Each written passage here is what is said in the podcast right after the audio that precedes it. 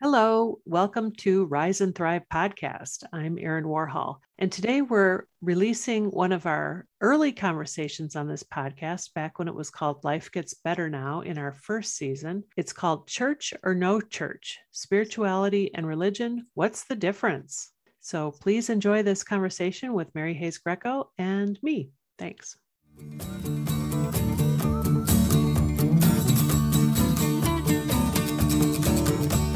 Darling, it's been a long, long, lonely winter.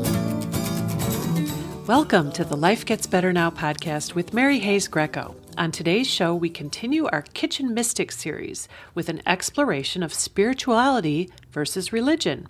I'm producer Erin Warhol, and I'm here with author and spiritual teacher Mary Hayes Grieco. Hi, Erin. Hi, Mary. Well, I'm I'm eager to dig into this. Uh, I really enjoyed our last discussion, and I, I had some light bulbs go off for me about what a kitchen mystic. And you is. came out of the closet. I came, I'm a, a, kitchen mystic. You are indeed a kitchen mystic. You well, are. and I love the term. You coined it, and it's also the it's one of your books is the new kitchen mystic, a companion for spiritual explorers. Thank you, uh, but I didn't coin it. It was given to me while I was sitting in a really darn good meditation one day oh, after I had written 11 or 12 of these essays and I was thinking, gee, I wonder if I'm writing a book. I don't know. what?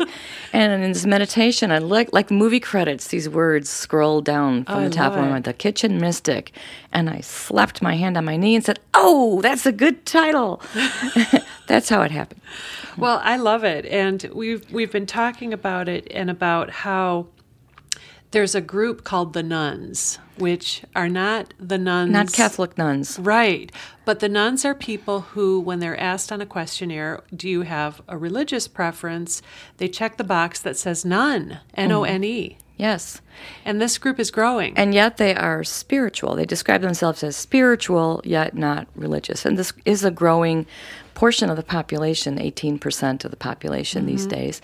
And uh, I know my publisher once quoted some outrageous number of because their books, the the books of Beyond Words, goes out to the nones, the spiritual but not affiliated people, and they said, oh, you know, there's sixty thousand people or whatever. I don't think there's a lot of people out there who are dedicated, like you are, who are serious about their growth, who are practicing um, certain spiritual practices, who are walking into every day like like. Um, uh, a, like a light, mm-hmm. wanting to be a light in the world and wanting to, cl- you know, clear and fan and cultivate that light into a, a sturdy flame of love.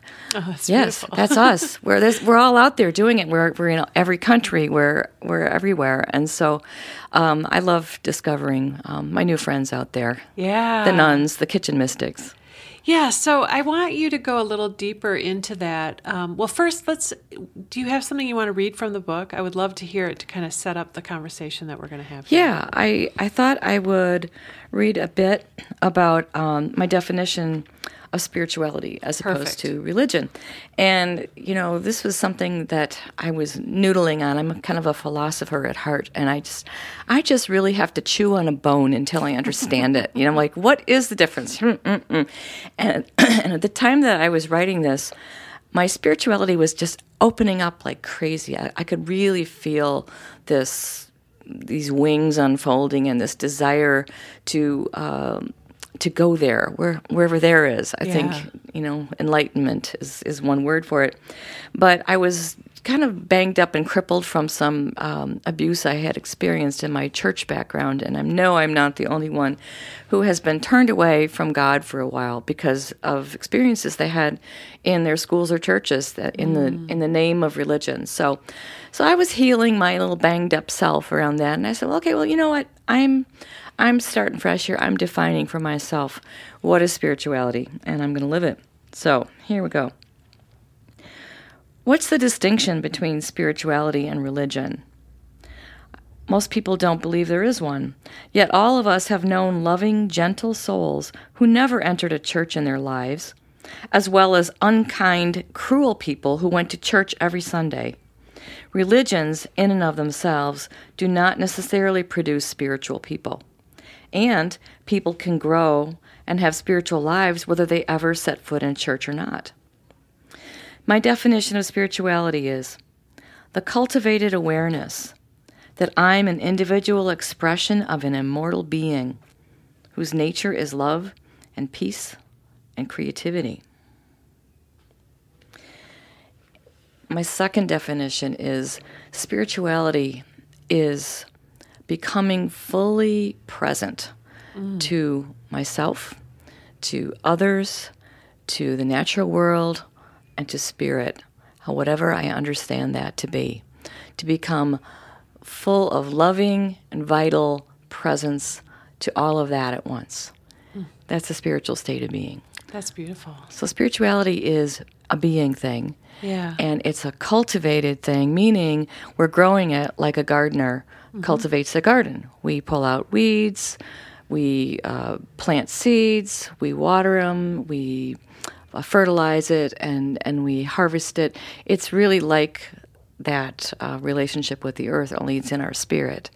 So, um, spirituality is as individual as and, and unique as there are individuals on mm. the planet. And just like last week when you were talking about how you, uh, you know, you have your deal that you do. You yeah. you do the Lord's Prayer in bed, and then you get glimpses of light throughout the day, yes. and you you do the dishes mindfully. You yeah. have your your own practices that um, each one of us can craft our own uh, way of doing it, and then each one of us has um, our unique mystic experiences that are given to us by our soul, by our higher power, bling in a moment. Mm-hmm. And and those moments that we get, those moments where we go, ah, and we feel the complete connection to everyone and everything, and we feel the bliss of that, and we feel the humility of of being truly a, a child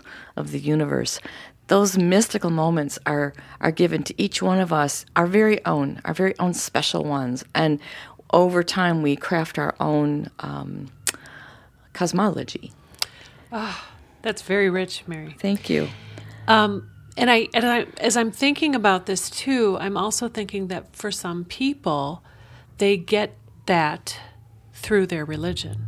Yes, and and they are very lucky. They're very fortunate. Um, it's not to say that you know religions don't cultivate spirituality. I'm I'm going to read a little bit now okay. about the idea of of that. Um, and this is from the New Kitchen. This is Mystic. from the New Kitchen Mystic. It's from the piece, the essay in here that's called "Spirituality and Religion."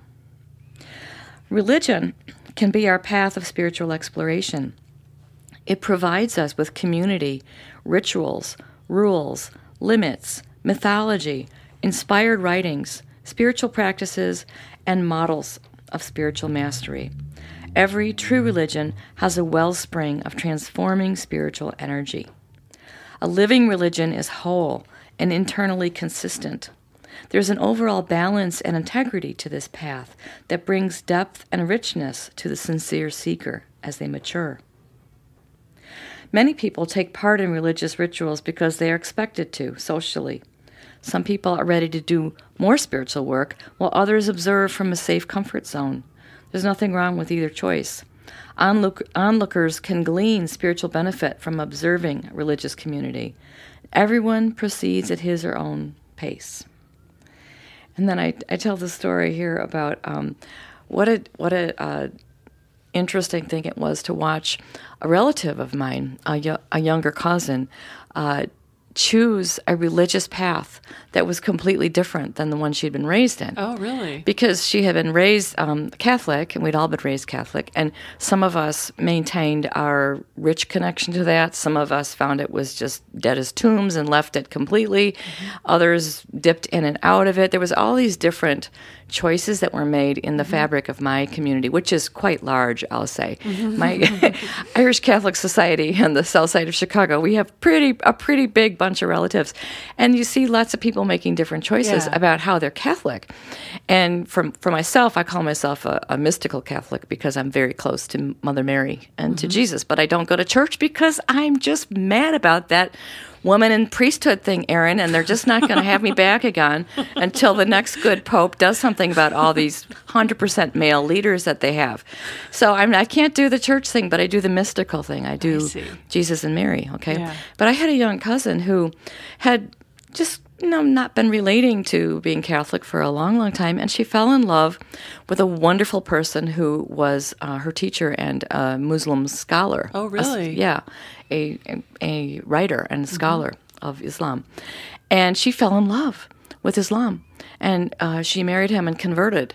Uh, so she was she's been living for I don't know 30 40 years now um, as a Muslim in in Chicago and it, and it it caused this amazing uh, tidal wave of consternation and Right. and dismay and interest and curiosity Yeah. in the family because because she did, she's doing the whole thing. She's very traditional, you know. She she does um, the practices. She dresses like that. She's she you know uh, she's living it, and and so I I went to go visit her. Um, after a while, and I just really enjoyed being in her home and feeling the holiness that was there, and feeling the center and the grace that she had created as a convert Yeah. in in her new religious path. Well, how wonderful, even though it was challenging for some of your family members, for you to get to witness your cousin's new faith and her her unfolding new practices. It was fabulous because uh, I I I've always liked and respected her, so I knew she wasn't being crazy. I knew Yeah. that probably whatever she was doing probably had some integrity to it. Yeah. But what's challenging at the time was that I, I was really a flaming feminist, Uh-huh. as were a few of my other uh, female relatives, and we were really disturbed because Oh. we interpreted a lot of the lifestyle, Mm-hmm. you know, that um, a Muslim woman would be doing as, you know, uh, archaic or Mm-hmm. just, you know, sexist or whatever. And so I was a little just worried about that part. So uh, I was glad to um, spend some time with her. I'm going to just read about that. okay. Betsy wholeheartedly embraced her new religion to the, dispa- to the dismay of her Catholic relatives and feminist friends. We shuddered with horror at her new practices, her head veiled, disappearing for prayers throughout the day, and accepting her defined role as wife and mother with complete surrender. Her social circle initially dwindled to practically nothing, but then expanded into the Muslim community, where her lifestyle was understood and accepted. I was intrigued and went to visit her. Betsy and I spent a good part of the day together in her small, sunny apartment with our children. We talked about religion and our spiritual experiences. We wiped noses and made peanut butter snacks, apparently a universal concept, for the children. At precisely noon and precisely three, she disappeared for a few minutes of devotional prayer in the direction of Mecca. She moved in her contained world with quiet grace and serene eyes, and she demonstrated endless patience with her sticky, boisterous toddlers. She was happy. It was one of the most peaceful afternoons I had spent in a while, and as I took my leave, my heart was full and rosy. I had been spiritually fed all day by a palpable glow of love and light that was established in the circle of their home. That day, I enjoyed the mundane tasks of motherhood in a way my feminist sensibilities had not allowed me to before. And you know, you touch on some points there about when people have a problem with maybe the dogma of a religion or their perceptions of what it's about. That can actually be a barrier not just to that practicing that religion, but also just spirituality in general. I think so. I, I think judgment is a barrier. Yeah, You know?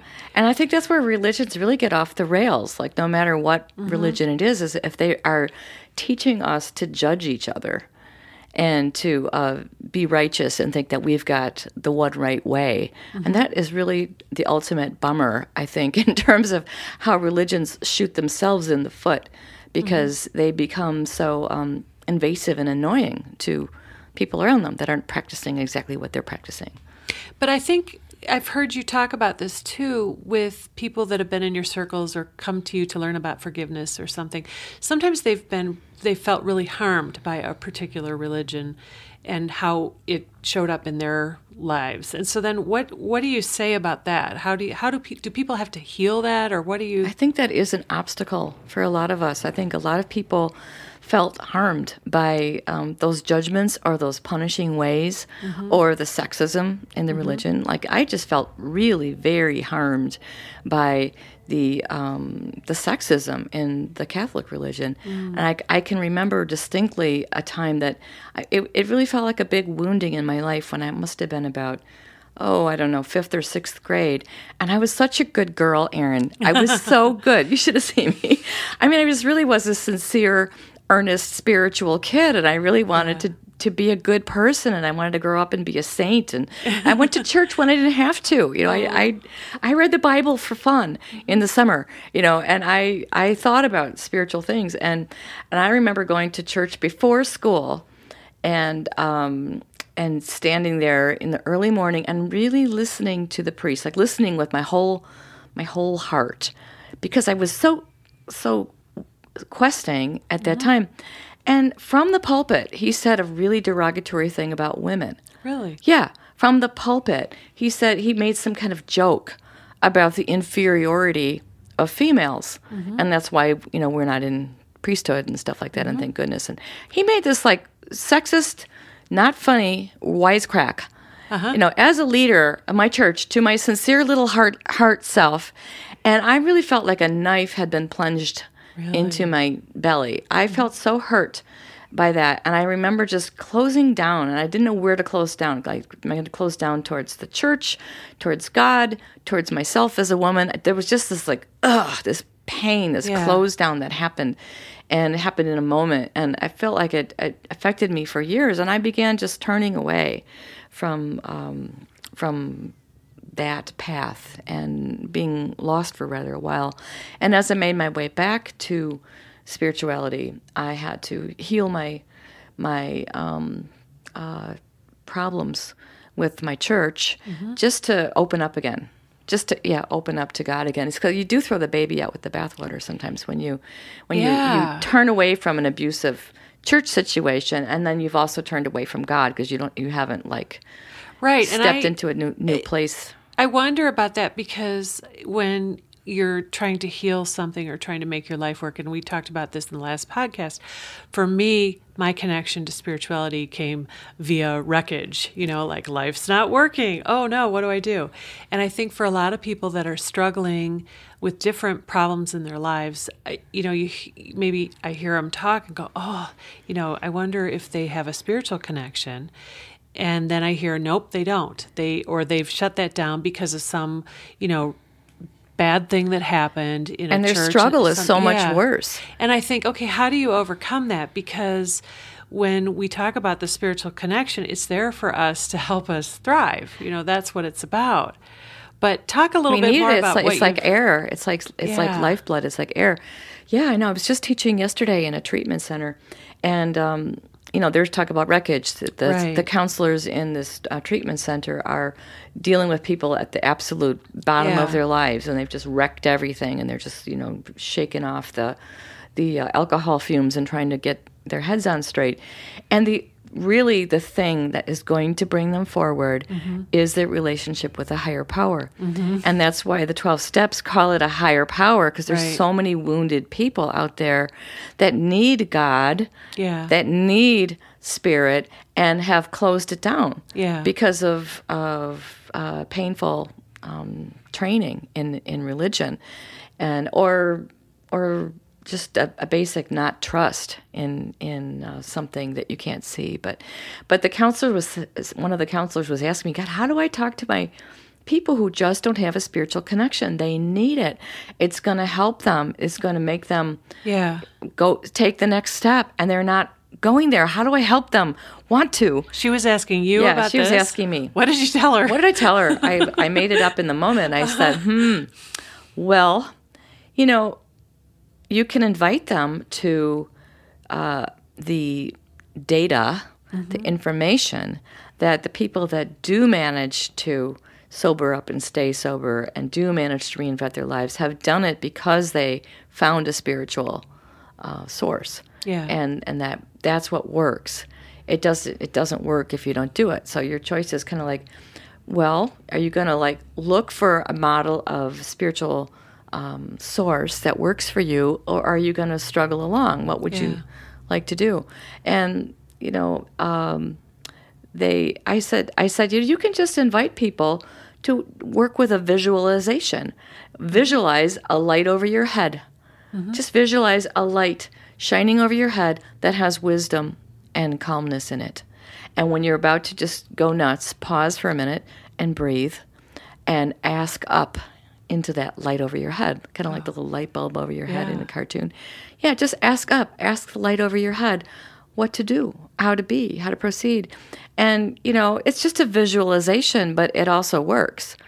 It also works to pause and say, ah, there's something, quote, higher, meaning there's something vibrating higher than me at this moment. And we would just visualize that light over the head as the higher self, the soul, the higher power, and um, defer to it every now and then. Great. That was great advice.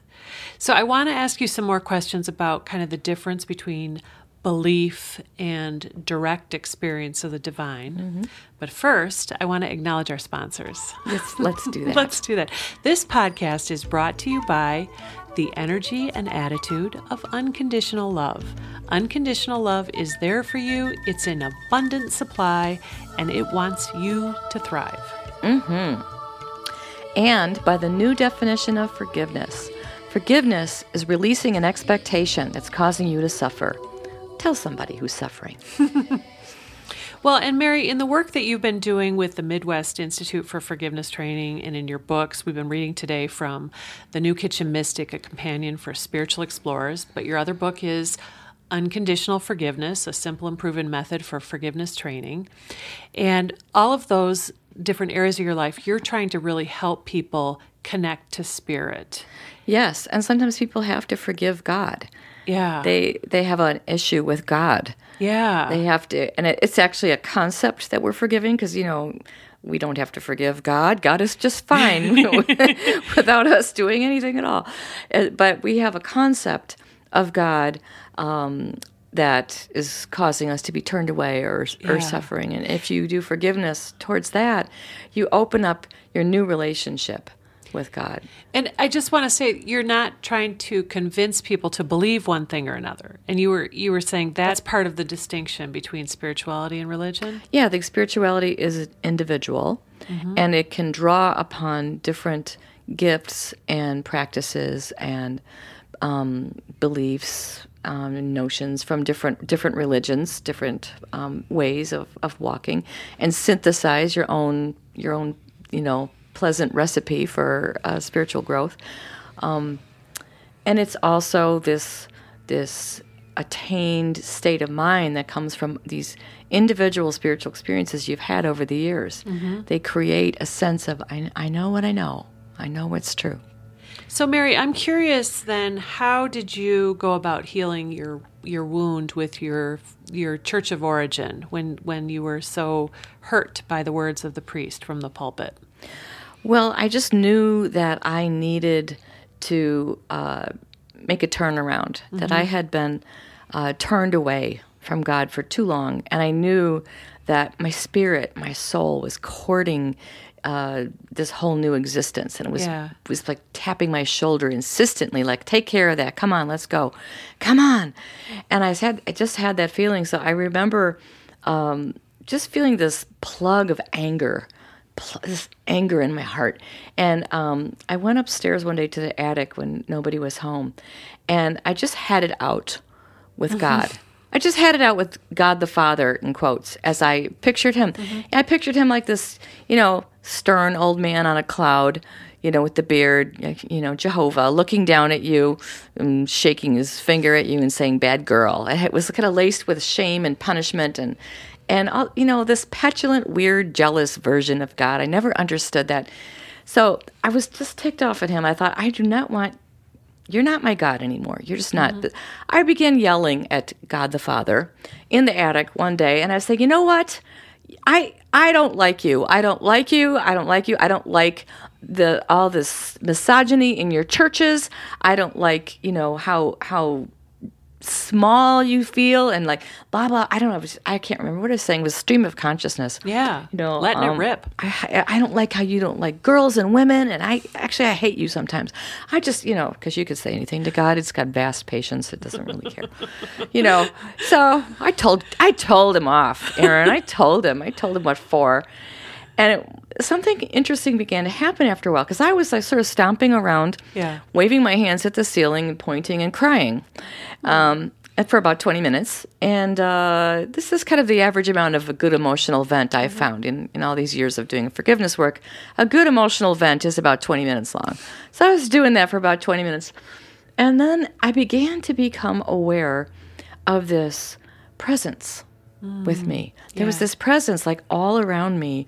There was this awareness of someone watching me with great love, watching ah. me with tremendous acceptance, cherishing, unconditional love, and regard like I was like an adorable daughter. Mm-hmm. And it was it was God the Father. It was God the Father I was feeling. Really? Yeah, it was. It was a, it was masculine. It was a masculine uh, presence of God, but it was so kindly, and it was so so accepting that I, it began seeping into my my mind and began going, oh, oh, okay, I remember you.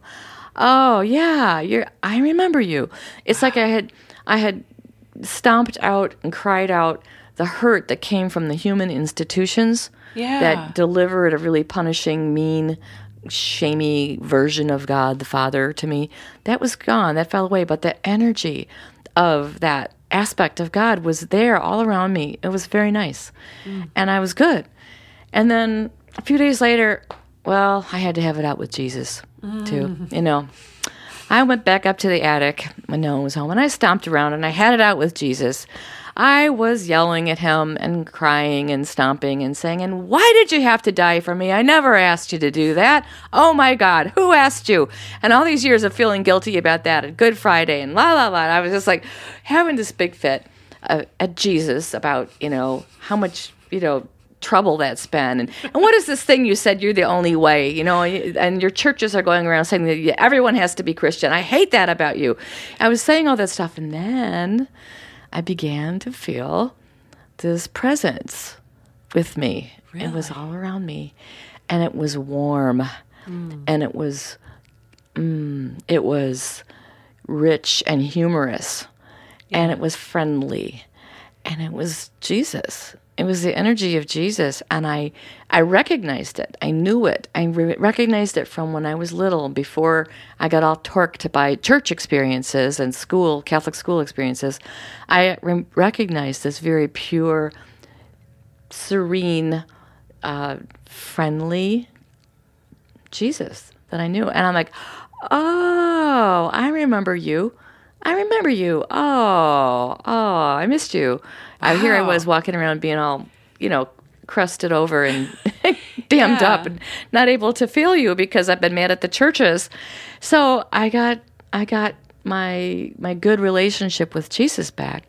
And I went one step further, and I told this story a few a few uh, times back, where I just said, you know, I, I am I am a flaming feminist at the moment, and I just I, I love you guys, but I, I, I can't do the, the the guy thing. I can't do the male thing right now. I need I need my my God to be uh, at least neutral, Yeah. at least gender neutral. and that's when I went to the woods and I had this outrageous experience with a spider that came and walked on my shoe, and I had this Oh, I amazing story. had a mystical experience with a spider in the woods, which was quite quietly dramatic and, and neutral. But it did give me again a another solid mystical understanding of that I'm connected Yeah. to everything. I'm So connected to to absolutely feel everything. that. Yes, and that it's good, that it's connected to me and it wishes me well. I love that. I love hearing you talk about that and kind of sharing like all across the spectrum of your anger or whatever it is because it it tells me that a lot of it too is what we bring to it. Mm-hmm. And maybe we're going into a church and going there's nothing here or maybe we're going into some kind of place of worship and going I don't feel it. But maybe we're the one who has turned away from it. Maybe we have some kind of obstruction or Yeah.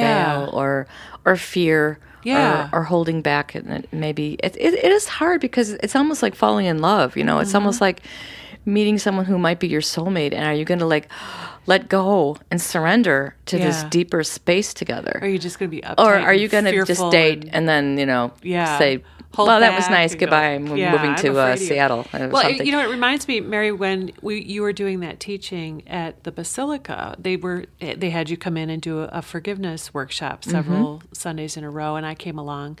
And that very first day we went there, do you remember that? We were supposed to meet our contact there, and so we and were. we were by the way teaching into a, an uh, upset community Right. The- it's the largest catholic church in minneapolis and there was an awful lot of um, cl- clergy abuse um, Yeah. stuff in the air and some lawsuits going on about priests who had been pedophiles. So, real betrayal and disappointment and pain and anger in the Catholic community. So, they um, had me come and do a forgiveness course there with the idea of bringing some medicine to that issue. And what I remember about that first meeting, because we, I, I hadn't ever gone along with you on a workshop like this, and I was a little nervous. And you know, we walk into this incredible building, this beautiful basilica, and we remember we had to sit next to the choir loft. We had to wait to meet the um, the uh, adult ed person who was going to open up the room for me and all of that. We had to wait right next to the yeah right behind the altar under this dome next to the choir. It was stunning. It was so beautiful. There was light streaming in through the stained glass windows. The choir was there practicing. We heard this incredible And they sounded like music. They did. And we were sitting there and we had this most mo- I had a mo- a very moving experience. We were of just- transported by that Yeah. good, pure, clean Yeah. Catholic Christian holy worship energy Right. that was there. And near the end of our workshop, which was wonderful, we met a bunch of really wonderful people. We went for the Good Friday service. All right. And that was an incredible service. I had never been to a Catholic church on Good Friday, and it was just, it was amazing. But I was thinking, okay, what did I bring to this different? How did I experience this different than I might have if I were just had my arms folded and wasn't sure about this? Yeah, you came in as you do when you Yeah. choose to go places, very open. Yeah. Very open and um, uh, honoring. Yeah. We're very honoring of, well, what's this experience going to be? So you had a good one. Oh, we had a great time. Yeah. and, you know, this reminds me uh, that, you know, I talked about earlier on about how there's this tremendous synthesis going on of people outside of churches that are kind of bringing together their own practices, their own ways of walking. Yeah. But I noticed on the Good Friday service at the Basilica a synthesis of uh, things coming into the church from outside that were very powerful. There was um, actually had some drumming as part of the Good Friday service. They had this very shamanic, powerful drumming that went on, and Yeah. and then, then and then passing uh, the cross around through the whole congregation over our heads, passing it one to another, and at the very end, when the blessing came, they released from the top of the dome rose petals came drifting down through this amazing huge dim womb like space. The rose petals pouring down onto the altar. It was epically beautiful. It was so beautiful. Yeah. And so huh, you just can't top that can't top a good So- a good holy progressive catholic church for amazing ritual yeah. And the incense. It, it was, yeah, it was across it the was a it was wonderful Well, okay, so our conversation now, this kitchen mystic conversation where we're talking about spirituality versus religion, I'm sort of taking from that that this isn't like one is in one direction and one is in the other. They're connected, and you can have religion with or without spirituality, and you can have spirituality with or without religion. exactly exactly it's really it's really you have to follow your own feet your Mm. own soul's calling and it's also where you live it's like what's here what's available Yeah. i mean we live in a place that is just really uh, thick with both traditional and non-traditional Yeah. options all over the place it's like the banquet here you know you can you can have anything on your plate that you want but there's other places where the um, the uh, options are more limited Yeah. and and you might need to be more private if you're not uh, in a traditional um, church. You might it might need to be more private about some of your practices. But I just have a lot of confidence that um, there's just such, we're in a time of tremendous synthesis. There's yeah. just a lot coming together, and I think I want to close um, our talk today with an idea of synthesis that I experienced um, after I did my healing. After I went to the attic and I yelled at God the Father and Jesus, and and I went to the woods and I met the spider, and uh, you know uh, was really healing that that problem I had about. Um, my upbringing, I went on retreat at a Franciscan uh, retreat center, and it was run by two Catholic nuns, and they're very different than the nuns in first grade that would, you know, be whacking me on the on the head or making me stand in the corner or were just so so overwhelmed by their situation and, and by the um, by the tyranny of the institution that they were in. So here's a moment for you. Recently, I went on a lovely retreat to a small Franciscan center run by two Catholic nuns. As I sat in their cozy living room by the fire, my eyes and my heart found rest in the pictures of Jesus and Mary that hung on the walls. The sun shone like fiery jewels through a round stained glass window that depicted a female form holding up the moon. As one of the sisters moved quietly through the room, I caught the wholesome scent of almond fragrance and sesame oil. She had just given a therapeutic massage. I did not hear the click of swinging rosary beads as I used to in school, but I was reminded still of those nuns of my childhood. As I sat there, I thought of them in a new way. I thought of them with love. They were women with ideals and personal discipline. They were women living in community. I remembered how hard they had worked to instill the strength of religion in my soul. I realized with amazement that they had succeeded. I watched this modern sister go to the bookcase and pick up her Motherpeace tarot cards. She was going to her room to meditate near her statue of St. Francis. I watched the fire in the silent, sunlit room and realized I was home. Mm. Beautiful. Thank you, Marion. That was from The New Kitchen Mystic, one of your books, mm-hmm. A Companion for Spiritual Explorers. You've been listening to the Life Gets Better Now podcast with Mary Hayes Grieco. Thanks to our sound engineer, Daniel Zamzow. And for the Life Gets Better Now podcast, I'm producer Erin Warhol. And I'm Mary Hayes Grieco.